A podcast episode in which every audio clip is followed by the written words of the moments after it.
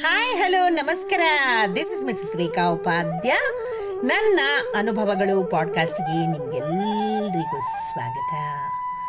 ಬನ್ನಿ ಸ್ನೇಹಿತರೆ, ಇವತ್ತಿನ ಈ ಹೊಸ ಸಂಚಿಕೆಯಲ್ಲಿ ನಾವು ಎಲ್ಲವೂ ಪೂರ್ವ ನಿರ್ಧಾರಿತ.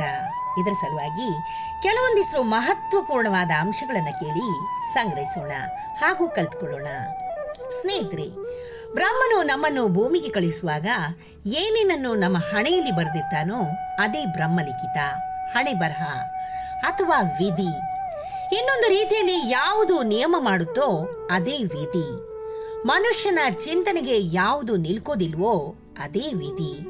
ವಿಧಿಯ ರೀತಿಯು ಬಹಳ ವಿಚಿತ್ರವಾಗಿರುತ್ತೆ ಸ್ನೇಹಿತರೆ.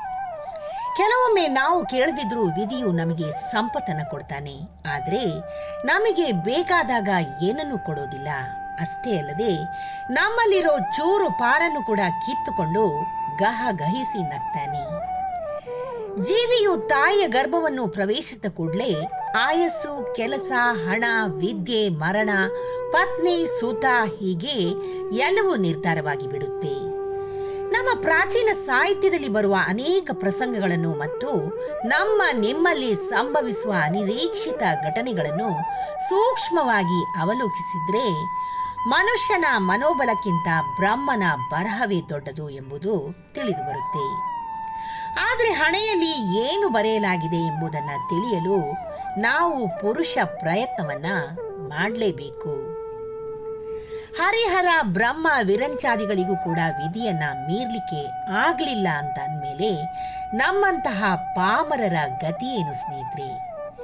ವಿಧಿಯ ಪ್ರಭಾವ ಇಲ್ಲದೇ ಇದ್ದರೆ ವಸಿಷ್ಠರಂತಹ ಮಹಾತ್ಮರು ಮುಹೂರ್ತವನ್ನು ನಿಶ್ಚಯಿಸಿದ್ರೂ ರಾಮನಿಗೆ ವನವಾಸ ಎಂಬುದು ತಪ್ಪಲಿಲ್ಲ ವಿಧಿಗೆ ಒಳಗಾದ ನಳ, ಧರ್ಮಜ ದ್ಯೂತದಾಟವಾಡಿ ಎಲ್ಲವನ್ನೂ ಸೋತು ಅರಣ್ಯ ಸೇರಿದ್ರು.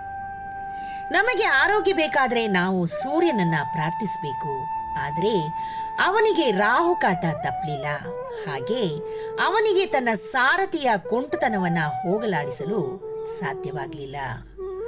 ಸುರಾಸುರರು ಸಮ ಸಮಕ್ಕೆ ಕಷ್ಟಪಟ್ಟರು ಕೂಡ ದೇವತೆಗಳಿಗೆ ಅಮೃತ ಸಿಕ್ಕಿದ್ರೆ ಅಸುರರಿಗೆ ಏನೂ ಸಿಗಲಿಲ್ಲ. ಹಾಗೆ ಶ್ರೀಹರಿಗೆ ಶ್ರೀ ಲಕ್ಷ್ಮಿ ಸಿಕ್ಕರೆ ಹರನಿಗೆ ಹಾಲಾಹಲ ಸಿಕ್ಕುತ್ತೆ. ವಿಧಿಯಾಟವನ್ನು ನಾರದ ಪುರಾಣವು ಹೀಗಂತ ವಿವರಿಸಿದೆ. ಆಗುವುದು ಆಗೇ ತೀರುತ್ತೆ. ಆಗಬಾರದ್ದು ಆಗೋದೇ ಇಲ್ಲ. ಇಷ್ಟನ್ನು ಬುದ್ಧಿಯಿಂದ ನಿಶ್ಚಯಿಸಿಕೊಂಡ್ರೆ ಚಿಂತೆಯು ಬಾಧಿಸೋದಿಲ್ಲ. ರಾಮಾಯಣದ ಪ್ರಕಾರ ಒಬ್ಬನು ಭಾಗ್ಯಶಾಲಿಯಾಗುವುದಕ್ಕೂ ಅಥವಾ ದರಿದ್ರನಾಗುವುದಕ್ಕೂ ಇನ್ನೊಬ್ಬರು ಕಾರಣವಾಗುವುದಿಲ್ಲ. ಮನುಷ್ಯನು ತನ್ನ ಪೂರ್ವ ಜನ್ಮದಿಂದ ಪ್ರಾಪ್ತವಾದ ಸ್ವಭಾವಕ್ಕೆ ಅನುಗುಣವಾಗಿ ನಿರ್ಲಿಪ್ತವಾಗಿ ಕಾರ್ಯವನ್ನ ಮಾಡಲೇಬೇಕಾಗುತ್ತೆ. ಸ್ನೇಹಿತರೆ, ಬದುಕು ನಾವಂದುಕೊಂಡಂತೆ ಇರೋದಿಲ್ಲ. ಅದು ಯಾವ ಸಮಯದಲ್ಲಿ ಹೇಗೆ ಬದಲಾಗುತ್ತೆ ಅಂತ ತಿಳಿಯೋದೇ ಇಲ್ಲ. ನಮ್ಮ ಪ್ರತಿಯೊಂದು ಕ್ಷಣವೂ ಪೂರ್ವ ನಿರ್ಧಾರಿತವಾದದ್ದು.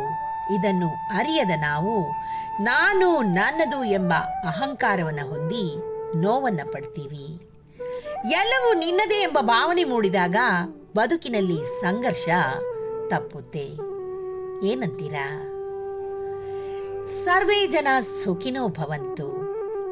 ಈ ಒಂದು ಚಿಕ್ಕ ಮಾಹಿತಿ ನಿಮಗೆ ಇಷ್ಟವಾಗಿದ್ದಲ್ಲಿ ದಯವಿಟ್ಟು ಇದನ್ನು ಲೈಕ್ ಮಾಡಿ, ಶೇರ್ ಮಾಡಿ ಹಾಗೂ ನನ್ನ ಪಾಡ್ಕಾಸ್ಟನ್ನು ಫಾಲೋ ಕೂಡ ಮಾಡಿ ಸ್ನೇಹಿತರೆ. ಧನ್ಯವಾದಗಳು.